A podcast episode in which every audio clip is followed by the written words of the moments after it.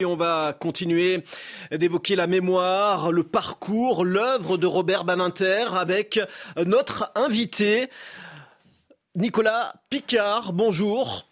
Bonjour. Vous êtes euh, historien et vous avez écrit un livre intitulé Le, châtiment euh, supérieur. Non, suprême. Le châtiment, suprême. suprême pardonnez-moi. À part Simone Veil, pour la, légalisation de l'interruption volontaire de grossesse, jamais peut-être une, femme ou un homme politique n'a été à ce point associé à une loi. Pourquoi?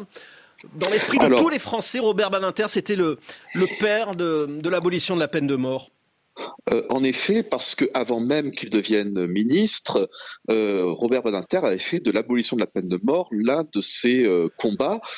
D'abord comme avocat, hein. il a été l'avocat de Roger Bontemps en 1972. Roger Bontemps qui a euh, été euh, condamné à mort et qui a été exécuté. Et euh, c'est après son exécution que Robert Badinter s'était promis de, de faire abolir la peine de mort en écrivant des livres. Hein. Il a écrit son, son expérience de d'avocat de, de, condamné à mort dans un livre qui s'appelle L'exécution euh, et ensuite il s'est engagé en politique aux côtés de François Mitterrand euh, et il a fini par être nommé ministre de la Justice euh, en 1981 et donc c'est à ce titre qu'il a porté la loi d'abolition de la peine de mort. Et c'est lui qui convainc François Mitterrand de, de, faire figurer parmi ses 110 propositions euh, l'abolition de la, la peine de mort? Euh, alors, l'abolition de la peine de mort, c'est un, un, point assez classique du programme socialiste, hein, avant même François Mitterrand. Disons que c'est lui qui en fait euh, une priorité. Euh, donc c'est pas lui qui introduit l'abolition de la peine de mort dans les 110 propositions, mais c'est lui qui insiste auprès de François Mitterrand pour ne pas euh, la mettre sous le tapis, euh, comme cela avait pu être fait euh, par le, passé, et euh, pour surtout presser à l'abolition très peu de temps après l'élection, en fait, pour vraiment faire une priorité législative et pour que cela, ça ne traîne pas. Voilà. Alors Robert Badinter, la fin de la, peine de mort en France, mais il y a aussi d'autres mesures peut-être un peu moins connues. Aurélien de Vernois les, a évoquées brièvement tout à l'heure, des, mesures en faveur des libertés individuelles au, début euh, du premier septennat de François Mitterrand.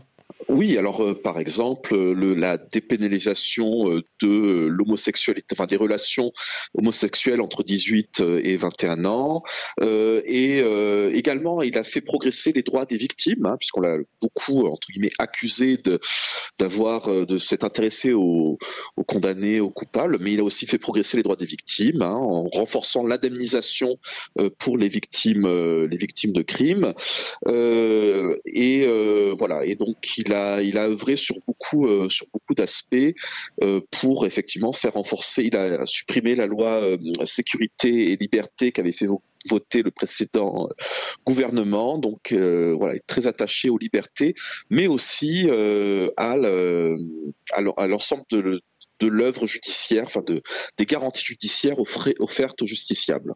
Mais pourquoi, avec une telle aura, euh, Robert Badinter n'a pas occupé d'autres fonctions politiques éminentes, à part président du Conseil constitutionnel, mais par exemple, il aurait pu être Premier ministre? Alors, euh, je pense que c'est parce que euh, il n'avait pas d'ancrage politique fort au moment où il est entré en politique, pas d'ancrage local. Hein. Il n'avait jamais été, par exemple, élu local à une époque où pour euh, pour faire carrière politique, il fallait avoir un, enracinement euh, auprès euh, des militants. Voilà, donc c'est, je pense, cela qui a fait qu'il n'a pas accédé ensuite à des à d'autres fonctions, enfin d'autres fonctions ministérielles, hein, puisque comme vous le rappelez, il a quand même occupé le poste de de président du Conseil constitutionnel, euh, aussitôt en fait après son poste de, de, ministre de la Justice. Je pense que c'était important pour François Mitterrand qu'il occupe ce poste-là en fait, euh, de garant des institutions. Euh, et après, lorsqu'il a quitté le, le, poste de président du Conseil constitutionnel, euh, il est redevenu sénateur, euh, mais peut-être que c'était son temps était peut-être déjà passé. Mais toujours en, toujours en exerçant finalement une forme de, de magistère moral sur la gauche française. Exactement. Euh, en tout cas sur les questions, sur la question de justice, il a exercé une très forte influence et il a toujours continué son combat sur l'abolition, puisque après qu'il ait fait abolir en 1981, il a fait signer, enfin il a fait que la France signe le protocole à la Convention européenne des droits de l'homme qui interdit l'abolition à l'échelle européenne. Et ensuite plus tard il a aussi participé à la constitutionnalisation euh, de euh, en 2007.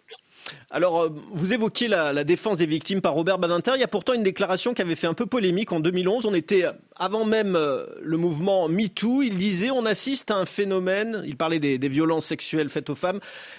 On assiste à un phénomène qui est, à mon sens, inquiétant pour la justice, la sacralisation de la parole de la victime.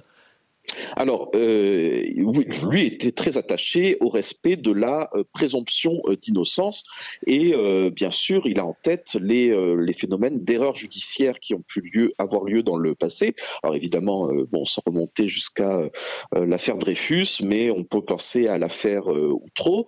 donc voilà, c'est surtout ça qu'il qu'il mettait en garde. Hein. Il fallait donc que la présomption d'innocence soit respectée. Euh, je parlais surtout des victimes euh, reconnues par la justice. Hein.